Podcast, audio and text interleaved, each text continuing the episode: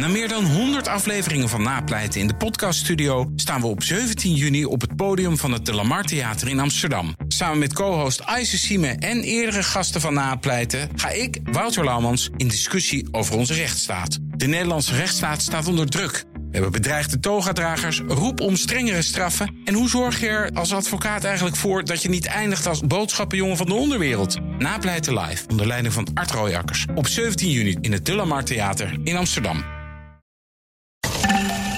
De overheid dwingt burgers in de richting van Google en Apple. Veilig inloggen bij veel overheidsdiensten kan namelijk alleen nog via apps van deze twee techreuzen, zo kopt het FD. Ondernemers die te veel NOW hebben aangevraagd, moeten dat terugbetalen. Dat is logisch. Maar veel ondernemers doen dat voorlopig nog niet. Ze hopen misschien wel op kwijtschelding of in ieder geval uitstel. En een flinke tegenvaller voor president Biden. Ondanks het goedlopende vaccinatieprogramma in de Verenigde Staten doet de economie nog niet op alle vlakken mee. De groei van het aantal banen blijft bijvoorbeeld fors achter bij de verwachtingen. 1 miljoen nieuwe banen was opgerekend. Het werden er in april 266.000. Dit is Newsroom, de dagelijkse podcast van het Financiële Dagblad en BNR Nieuwsradio. Het is vandaag 10 mei en ik ben Meindert Schut. Stijn van Gils van het FD, goedemorgen, welkom. Goedemorgen. Jouw verhaal siert vandaag de, de voorpagina van de krant. Dat is natuurlijk altijd fijn, hè? Dat kan ik me zo voorstellen. Uh, dat, dat, was wel fijn. En, en het was uh, nog even spannend ook. Want uh, ja, er was discussie op vrijdag of het dit verhaal zou worden wat op de voorpagina zou landen. of het verhaal over de, de, de, grotere aantallen overnames door corona. Wat vast ook in deze podcast zit vandaag. Oh ja. En, en op, ja. waarop wordt dan beslist dat jouw verhaal toch op de voorpagina komt?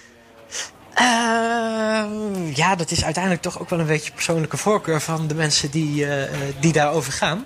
Uh, de, degene die uiteindelijk besloten heeft om dit op de voorpagina te zetten, dat was de coördinator van de krant op zondagavond. Uh, en die vond dit verhaal uh, van toepassing op een net wat bredere groep, namelijk eigenlijk alle Nederlanders. Uh, en ja, ook net wat verrassender. Oh ja. want effecten van, van corona, die, ja, daar, daar staat de krant al, al heel lang mee vol. ja, en dit was dan net even een, vond die, die chef een wat, ja, een wat vernieuwender verhaal. Ja, ja nee, dat, dat waar, herken ik natuurlijk veel minder wel. aandacht voor ja, is. Uh, dat, dat ja, het ook wel eens ja. fijn is als En- het niet corona gerelateerd is.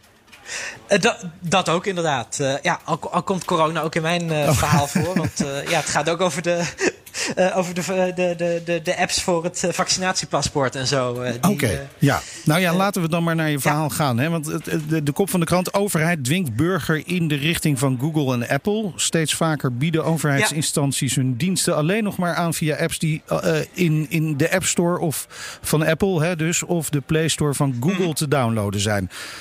Laten we gewoon even beginnen. Hoe, hoe ben je hier achter gekomen?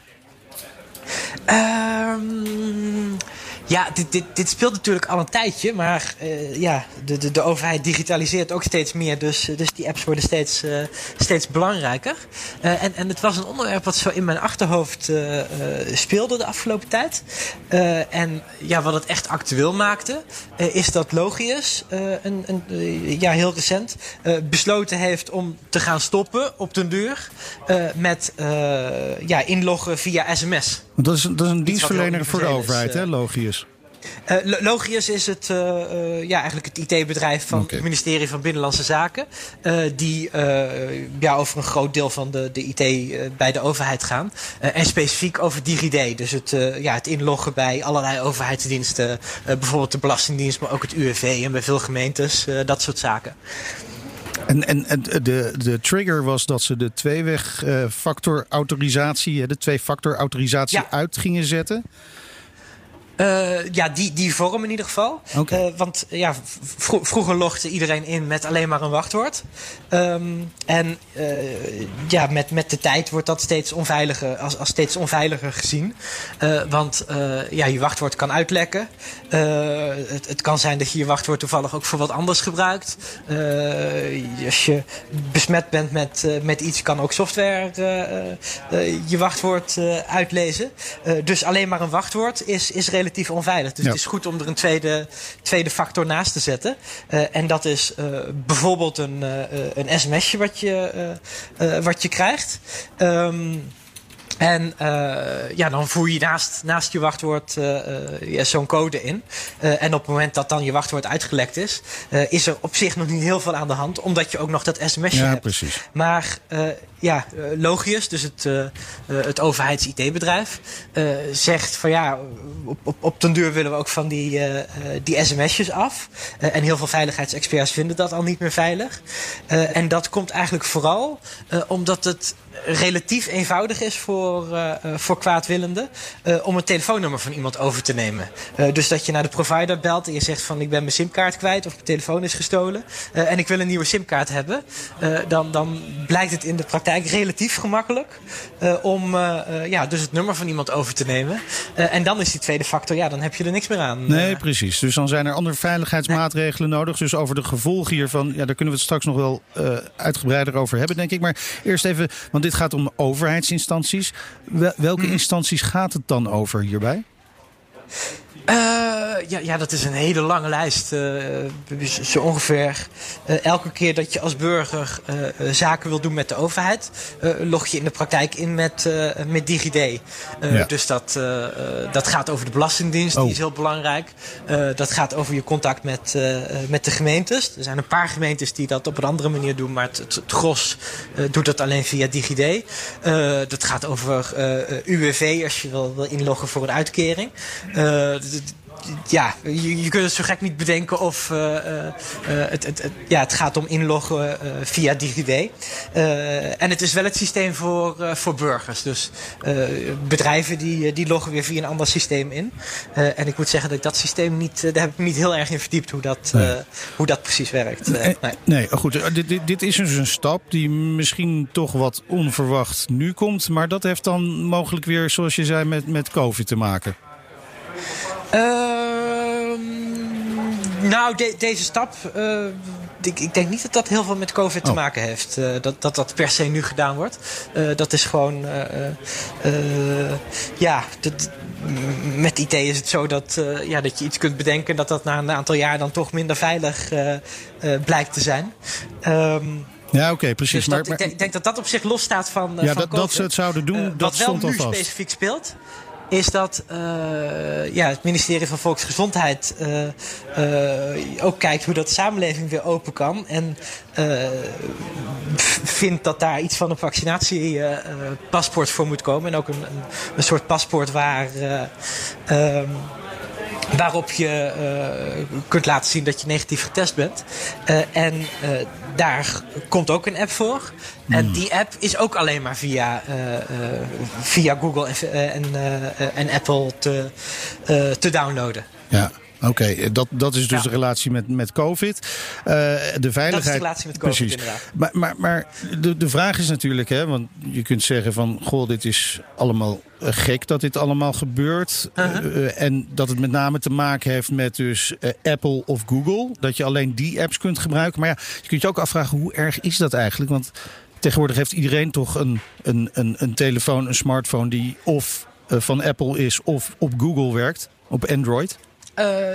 Ja, dat, dat, dat kan ik niet ontkennen. uh, het, is zo, uh, ik ben even het exacte percentage kwijt. Maar VWS had het uitgezocht. En het, het, komt op 99,6% of zo van de mensen die een smartphone hebben. wat of op Apple of op Google draait.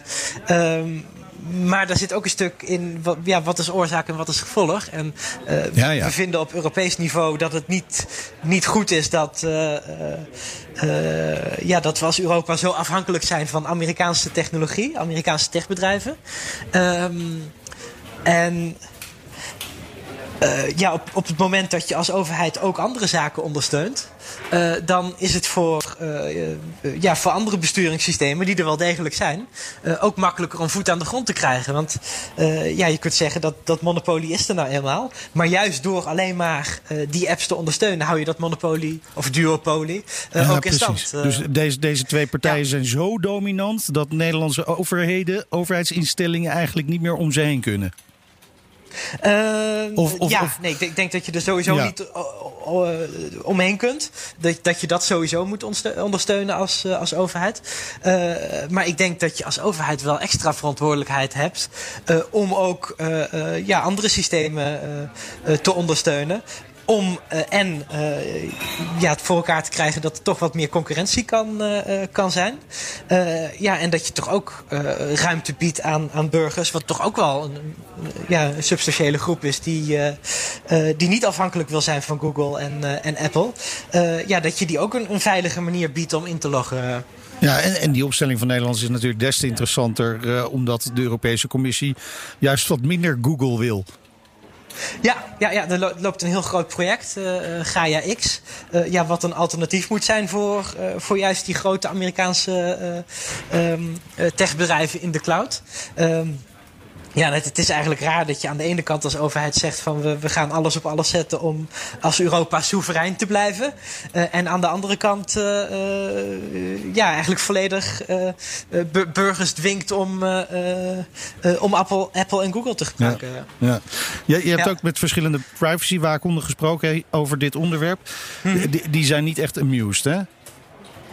Uh, nee, Privacy First is hier niet, uh, niet gelukkig mee. Uh, die, die, die vinden dat er altijd alternatieven moeten, moeten blijven. Ja, precies. Aan de andere kant, de veiligheid staat natuurlijk ook wel voorop. de veiligheid staat voorop, ja, nee, dat is absoluut heel belangrijk. Um, maar er zijn op zich ook wel veilige alternatieven die, die de overheid ook zou kunnen ondersteunen. En, en als de overheid het al niet doet? Uh, ja, wie, wie, wie, dan wel? Wie dan wel, ja. Uh, je, je, hebt bijvoorbeeld eigenlijk een heel, uh, heel elegant systeem. dat, ja, wat, wat, wat, een internationale standaard is. wat, wat allerlei bedrijven samen met elkaar hebben afgesproken. Van nou, dit, dit is een veilige manier om, om inloggen te regelen. en dat heet WebOuten. of U2F. dat zijn twee standaarden die erg op elkaar lijken. en ja, ook dat is een veilige manier om in te loggen. Um, het enige nadeel daarvan is dat je dan wel een los, los stikje in de praktijk nodig hebt. Ah, ja. Maar dat is wel een stikje wat door allerlei verschillende bedrijven gemaakt kunt worden. Dus je, ja, je maakt wel dat, dat iedereen daarop in kan spelen. En niet, niet alleen maar Google en Apple. En, en wat wel grappig is, precies dat stikje zelf. dat ja, is eigenlijk zo veilig dat Google daarvan zegt van onze medewerkers moeten dat verplicht oh. gebruiken om, om in te loggen ja. bij ons eigen Kijk. bedrijf. Ja ja, nou, ja, precies. Dus eh, en, zelfs die grote techbedrijven sturen ons de goede kant op eigenlijk. Uh, in, in, die zin wel, ja, ja. En dit is een standaard waar, uh, ja, waar heel veel uh, grotere en kleinere bedrijven achter staan. En die iedereen kan, kan implementeren die dat, die dat wil. En ik denk dat je dat soort open standaarden als, als overheid in ieder geval wel moet ondersteunen. Juist, zo is dat. Dankjewel uh, Stijn. Ja. Stijn van Geels van het FD. En zijn artikel is natuurlijk ook nog uh, terug te luisteren als je er nog meer van wil weten. Hij is terug te lezen in uh, de krant en op de website. Dankjewel Stijn. Hallo Michal van ter Toren van BNR. Hallo Meijnerd. Hi. Nou, dit is spreken elkaar ook eens een keertje zo. Wat leuk. Ja. Ja, bijzonder. Leuk dat je even overneemt. Ja, inderdaad. Ja, ik ben wel de vervanger van de vervanger van de vervanger deze week. Maar dat krijg je met vakanties. Hè. Dat, uh, zo gaat dat. En we weten ja. bij BNR altijd wel weer een oplossing te vinden ervoor. Ja, zo zeker. Hey, uh, veel ondernemers die zoeken ook naar een oplossing voor hun uh, NOW-geld dat ze moeten terugbetalen. Ze wachten nog even met het terugbetalen van die, van die steun. Slechts een uh, klein deel van uh, deze uh, bedrijven, ondernemers, die dit moet terugbetalen, heeft dat al gedaan. Blijkt uit navraag van BNR bij financieel adviseurs en specialisten. en Michal, jij bent met dat verhaal bezig geweest. Ja. Wie heb je daar allemaal over gesproken? Nou ja, ten eerste, het gaat, het gaat nog echt om de NOW-1-regeling. Dus dat okay. is de regeling die in april 2020 uh, nou ja, begon. En toen wist nog niemand wat corona was, wat NOW betekent. Um, en um, uh, ja, we kregen eigenlijk we kregen een tip uh, um, van een consultancybureau. En die zeiden, heel veel ondernemers die, die stellen hun betaling uit en omdat ze eigenlijk half verwachten, of, of het geld niet hebben, of half verwachten dat de overheid toch wel weer um, gaat bijspringen. Uh, en toen uh, dachten we inderdaad, nou, speelt het nou breder. En toen hebben we uh, belastingadviseurs gebeld. EY, KPMG, Grant Thornton. Um, en nou ja, ook het UWV natuurlijk, die verantwoordelijk is voor de uitbetaling van, van de steun. Ja, en, en, en jij hebt die, die partijen gesproken. En wat blijkt daar dan uit? Daar blijkt dan uit dat bedrijven heel voorzichtig zijn met het terugstorten. Ook al weten ze dat, ze waarschijnlijk moeten betalen. Ja. het ligt iets genuanceerder. Ehm, ze wachten met de, uh, de aanvraag van de vaststelling van het UWV. Ja, ze hebben dus een voorschot gekregen in april um, vorig jaar. Uh, uh, maar dat was op basis van hun eigen inschatting van het omzetverlies. En zoals ik net al zei, ze hadden geen idee nog. Ja, het is natuurlijk heel lastig om de toekomst in te schatten en al helemaal in deze tijd.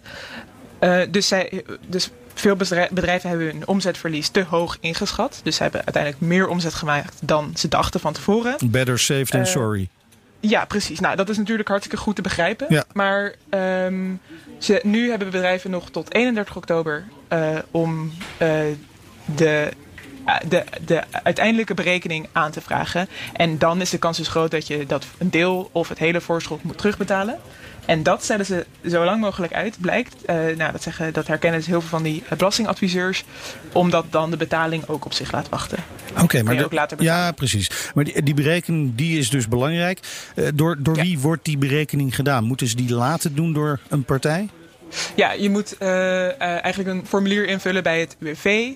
Ehm, en ja, daar, uh, hoeveel omzet je nou echt hebt gemaakt. Um, als je een voorschot boven de 100.000 euro hebt gekregen, dan moet er ook een accountantsverklaring bij. Uh, waaruit dan blijkt hoeveel je daadwerkelijk nou ja, hebt, hebt, ja, hoeveel winst je hebt gemaakt. Ja, precies. Ja. En, en uh, als ik het goed begrijp, heb je dus eigenlijk twee stromingen. Er is ook een, een, een groep ondernemers die zegt: ik wil er gewoon zo snel mogelijk uh, van af. Maar ja. een, een, veel groter deel kijkt dus echt nog de kat uit de boom. Wil weten wat er gaat gebeuren. En, en ja. zolang ze het nog niet terugstorten, hebben ze zelf de beschikking over dat geld. Kun je er maar beter op blijven zitten. Ja, dat is in ieder geval wat, hoeveel ondernemers denken. En inderdaad heb je twee soorten. Um, je hebt natuurlijk ondernemers die het boven verwachting uh, hebben gedaan. Ja, en ja. die eigenlijk gewoon heel veel geld hebben. En ondernemers die, nou ja, bijvoorbeeld in de horeca, die het gewoon echt heel zwaar hebben en helemaal niet open hebben gekund. Um, dus daarvan is het ook logisch dat zij uh, nou ja, dat geld gewoon niet hebben. Dus het even uitstellen. Um, van, ja, van ongeveer 20.000 uh, uh, bedrijven is nu bekend dat ze een deel moeten terugbetalen. Maar dat wordt nog, worden er nog veel meer. Want dit gaat dus alleen nog maar over NOE 1. En we zitten nu bij NOE 5 inmiddels.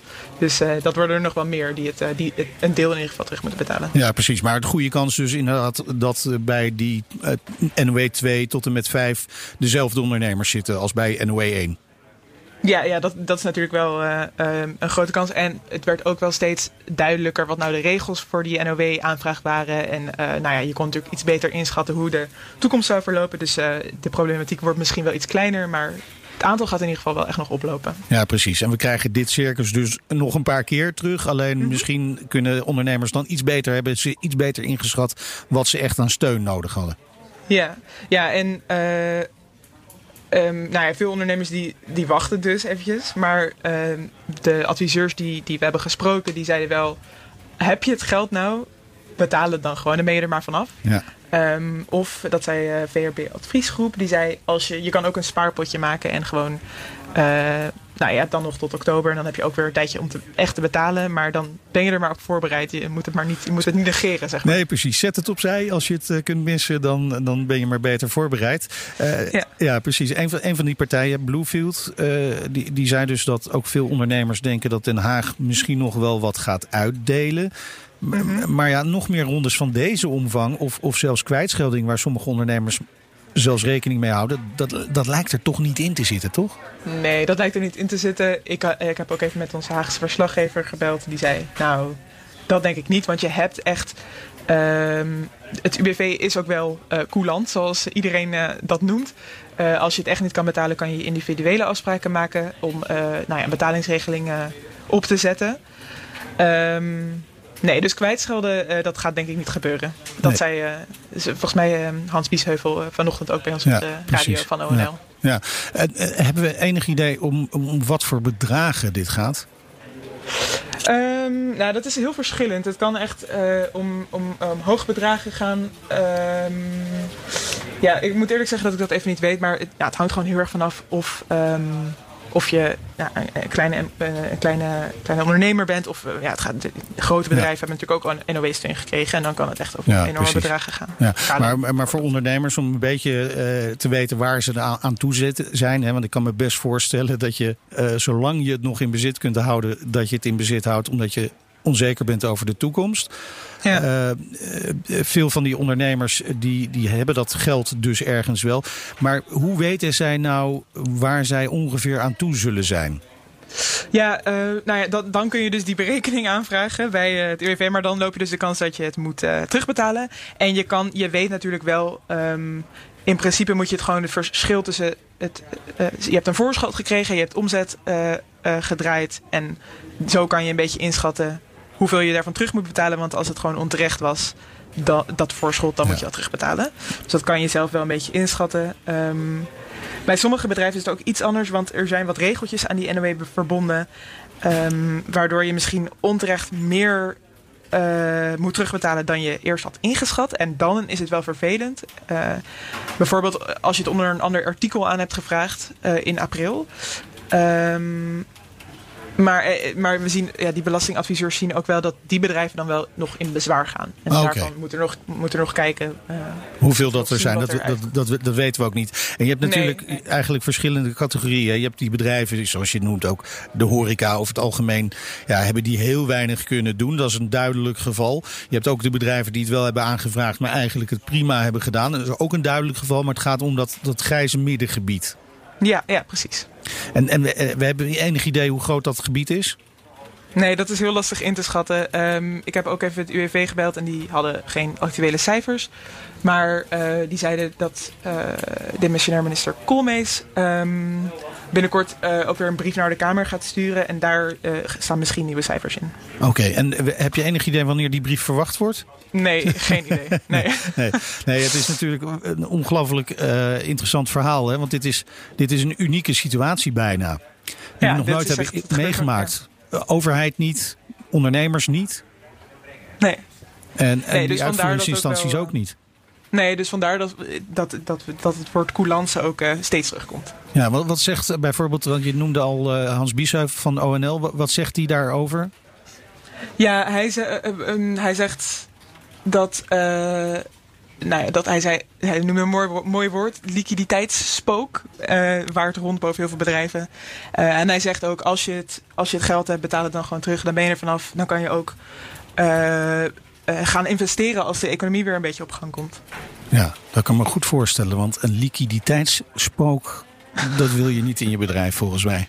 Nee, volgens mij ook niet. Nee, volgens mij ook niet. Michal, dankjewel. BNR huiseconoom Han de Jong, welkom in de podcast Newsroom. Dankjewel. Ja, leuk om je even te spreken via deze weg. En ook wel nodig, want er is iets geks aan de hand in Amerika. Als we aan Amerika en COVID denken, dan, ja, dan zien we toch wat eh, dingen voor ons als een fantastische vaccinatiestrategie met ongelooflijk veel gevaccineerden, vaccins in overvloed, coronamaatregelen die in sommige staten al helemaal zijn afgebouwd so far so good. Hè? Maar dan denk je, die economie gaat ook wel aantrekken. Maar wat schetst nou mijn verbazing? In april nam de werkgelegenheid in de Verenigde Staten met 266.000 banen toe. Dat klinkt op zich best oké. Okay, maar er werd gerekend op 1 miljoen banen, Han. Ja. Wat is er aan de hand? Ja, ik moet wel zeggen, dat plaatje wat je schetst, dat klopt natuurlijk. Eh, maar ik wil er nog wel aan toevoegen dat heel veel economische indicatoren ook wel wijzen op een, op een krachtige groei op het ogenblik in de Verenigde Staten. Dus dit was een cijfer dat echt enorm tegenviel bij de verwachtingen. Um, het werkloosheidspercentage, dat liep overigens ook nog ietsjes op. Dat kwam omdat meer mensen zich melden op de arbeidsmarkt. Uh, maar dit was toch wel, uh, die 266.000 ten opzichte van 1 miljoen verwachte nieuwe banen. Ja, dat was een enorme tegenvaller. Um, dan is natuurlijk de vraag, wat, zit daarachter? Uh, gaat het misschien toch slechter met de economie dan uit al die andere cijfers blijkt? Mhm. Ehm, of, of is er een, een speciale verklaring? Um, nou, ik ben geneigd om te zeggen: nee, um, we moeten hier echt op zoek naar een speciale verklaring. Want het totale plaatje is zo positief. Het, het kan haast niet dat die groei nu opeens enorm tegen zou vallen. nou, wat, kunnen dan die, uh, die speciale verklaringen zijn? Nou, het kan zijn ja, dat er gewoon ruis zit in cijfers. Dat, dat gebeurt wel eens vaker. Dat kan bijvoorbeeld te maken hebben met, uh, met de timing van Pasen of, of dat soort dingen. Um, maar er is nu een discussie in Amerika, en dat is wel een interessante discussie. Um, want de, de, de werkloosheidsuitkeringen, die, uh, die zijn volgens sommigen zijn die eigenlijk veel te hoog. De Kamer van Koophandel, maar er zijn wel andere, uh, andere instellingen ook. die, die, die betogen nu dat die werkloosheidsuitkeringen zo hoog zijn dat mensen meer geld krijgen uit hun uitkering dan wanneer ze gaan werken. Ja, en dan is kennelijk uh, de keus voor mensen toch wel om dan maar liever werkloos te blijven dan, dan een baan te nemen. Ja, overigens hier is misschien ook wat geruis te horen. Er wordt uh, flink geklust aan de redactievloer van het uh, Financieel Dagblad. Die hier naast uh, de podcaststudio is van, van BNR. Af en toe hoor je wat geboor en gedoe. Maar ja, dat is allemaal om het allemaal klaar te maken voor de toekomst. Excuses daarvoor voor de luisteraars. maar, maar goed, je zegt daar toch wel iets bijzonders, Han. De uitkeringen in Amerika te hoog. Dat klinkt bijna als koor op de molen voor republikeinen die zeggen dat het is socialisme. Ja, ja. en, en dat, uh, die geluiden hoor je dan ook. Um, nu is het natuurlijk zo hè, dat, dat um, als je aan Amerika denkt en aan de arbeidsmarkt in Amerika denkt, dan denk je nou niet direct aan hele hoge uitkeringen. Um, en die uitkeringen zijn ook niet zo, eh, op zich niet zo heel erg hoog. De werkloosheidsuitkeringen in de Verenigde Staten die, uh, die zijn geregeld per staat. En dat kan per staat enorm uiteenlopen. Het, uh, het, het, gemiddelde is ongeveer maximaal. Dat hangt natuurlijk af hè, van hoe lang je werkloos bent, of hoe lang je gewerkt hebt, et cetera. Mm -hmm. Maar de maximale uitkering is gemiddeld genomen 370 dollar in de, in de week. Dus dat is echt niet zo ontzettend nee. veel. Um, maar toen de coronacrisis uitbrak, toen heeft de regering Trump uh, onderkend van ja jongens, dit, dit kan niet. Hè. Er worden uh, ja, eigenlijk enkele tientallen miljoenen mensen uh, raken in één keer werkloos. En als die dan terugvallen op zo'n op zo'n uitkering, dan gaat het echt helemaal mis met al die gezinnen. Dus die hebben toen een, een, een federale uitkering ingesteld, tijdelijk. Die bedroeg toen 600 dollar. Dus konden konden mensen uh, een totale werkloosheidsuitkering maximaal krijgen van 970 dollar. Per week? Um, per week. Dus, dus per maand 2700 dollar. Nou, hmm. daar kun je waarschijnlijk uh, de, veel gezinnen wel draaiend op houden. Um, inmiddels is dat, uh, is, is dat afgeschaald. En inmiddels bedraagt die, die uitkering nog, nog 300 dollar. Die, die, die extra uitkering. He, dus, dus maximaal is het nu gemiddeld genomen althans, uh, eh, 670 dollar uh, in de week. Dat, dat mensen krijgen. Oh, sorry, dat, dat is die 2700 ja. uh, waar, ik het, waar ik het net over had. Excuses. En 970 is natuurlijk bijna 4000 in de, in ja, de precies, maand. Ja, um, um, En ja, Sommige, in sommige staten is, is dat uh, veel hoger. Nou, er is in ieder geval al één staat die heeft gezegd, dat is Montana. Dat is natuurlijk economisch niet een heel grote staat, wonen maar 1 miljoen mensen. Um, maar die hebben gezegd, wij gaan, uh, wij gaan stoppen met die extra federale uitkering van 300 dollar per week. Daarmee gaan we stoppen op 27 juni. En uh, waarom doen ze dat? Nou ja, omdat zij hebben te maken met een hele krappe arbeidsmarkt. Uh, bedrijven vinden het kennelijk heel lastig om mensen uh, te vinden voor vacatures. Uh, en in Montana gaan ze een, een bonus instellen van 1200 dollar voor mensen die werkloos zijn en die dan weer aan het werk gaan. En om even terug te komen op wat jij, hè, waar, je, je vraag mee begon. Montana is natuurlijk een, wat, wat ze in Amerika noemen een rode staat. En een rood, rood in Amerika is republikeins. Dus dus dat, dat klopt helemaal. Ja, zijn er dan ook staten die de andere kant op juist gaan? Of die die, die volledige uitkering in stand houden? Ja, um, uh, in principe wel. Dan moet ik wel zeggen dat um, zoals het er nu voor staat, blijft die tijdelijke uitkering die blijft tot 6 september gelden. Um, dus Montana haalt er eigenlijk, ja, laten we zeggen, twee maanden van af. Hè. Dat, Zo heel veel is dat natuurlijk ook niet. Maar er is natuurlijk wel een discussie gaande over, ligt het nou echt aan die uitkeringen? En de minister van Financiën, natuurlijk een democraat, Janet Yellen... Die heeft vorige week gezegd: nee, dat, dat ligt echt niet aan die uitkeringen. Um, en daar heeft ze ook een redenering bij. Want, zegt zij, um, omdat je, je kunt natuurlijk zien in welke staten de totale uitkeringen heel hoog zijn en, en waar het duidelijk lager is. En je ziet volgens haar dan in de cijfers over de groei van de werkgelegenheid, zie je eigenlijk geen verschil. Je zou natuurlijk verwachten dat in staten waar die uitkering het hoogst is, dat de groei van de werkgelegenheid dan het minst is als die uitkeringen mensen ervan weerhoudt om zich op de arbeidsmarkt te melden. Maar zij zegt dat dat niet het geval is. Nou, heb ik ook naar die cijfers gekeken. Uh, ja, ik vind dat het er een beetje tussenin zit. Maar in ieder geval, zij is die mening toegedaan. Um, en de, ja, de, de, de regering Biden die gaat dus niet uh, die uitkeringen eerder stoppen. Nee, maar, maar goed, uiteindelijk uh, is het voor Biden natuurlijk ook wel van belang dat het aantal banen verder gaat aantrekken. Dat, dat er inderdaad misschien wel een miljoen banen bij komt. Heb jij het idee dat dat er aan zit te komen? Ja, dat, dat denk ik zeker. Hè. Die 266.000 banen van april, dat, dat was een, een tegenvaller. Um, hè, je zei al, er was er wel een miljoen banen, extra banen verwacht. Nou, die verwachting die was natuurlijk gebaseerd op de uh, ontwikkeling van de economie uh, de recente ontwikkeling van de economie. In maart waren er 770.000 banen bijgekomen. En in, uh, in februari 500. 36.000 banen. Dus eigenlijk dat miljoen was eigenlijk een soort doortrekken van het lijntje van 500 zoveel duizend naar bijna 800.000 eh, in maart. Ja, als je dan die lijn wat doortrekt, dan kom je in de buurt van een miljoen uit. Um, en, en dat lijkt mij ook niet zo. Dat lijkt mij ook niet zo onredelijk. Dus ik verwacht zeker dat die, dat die banengroei de komende maanden heel fors zal aantrekken. Goed om het in ieder geval in de gaten te houden. Dankjewel, BNR huiseconoom Han de Jong. Fijn dat je even bij ons in de podcast zat om dit eh, in ieder geval duidelijk te maken. Want het was toch een beetje een raadsel voor me. Oké, okay, graag gedaan, Meinders. Goed, dankjewel. En tot zover Newsroom, de dagelijkse podcast van het FD en BNR. Je vindt hem in de BNR-app en in je favoriete podcast-app. Abonneer je dan gelijk. Dan krijg je hem elke dag gewoon automatisch in je smartphone.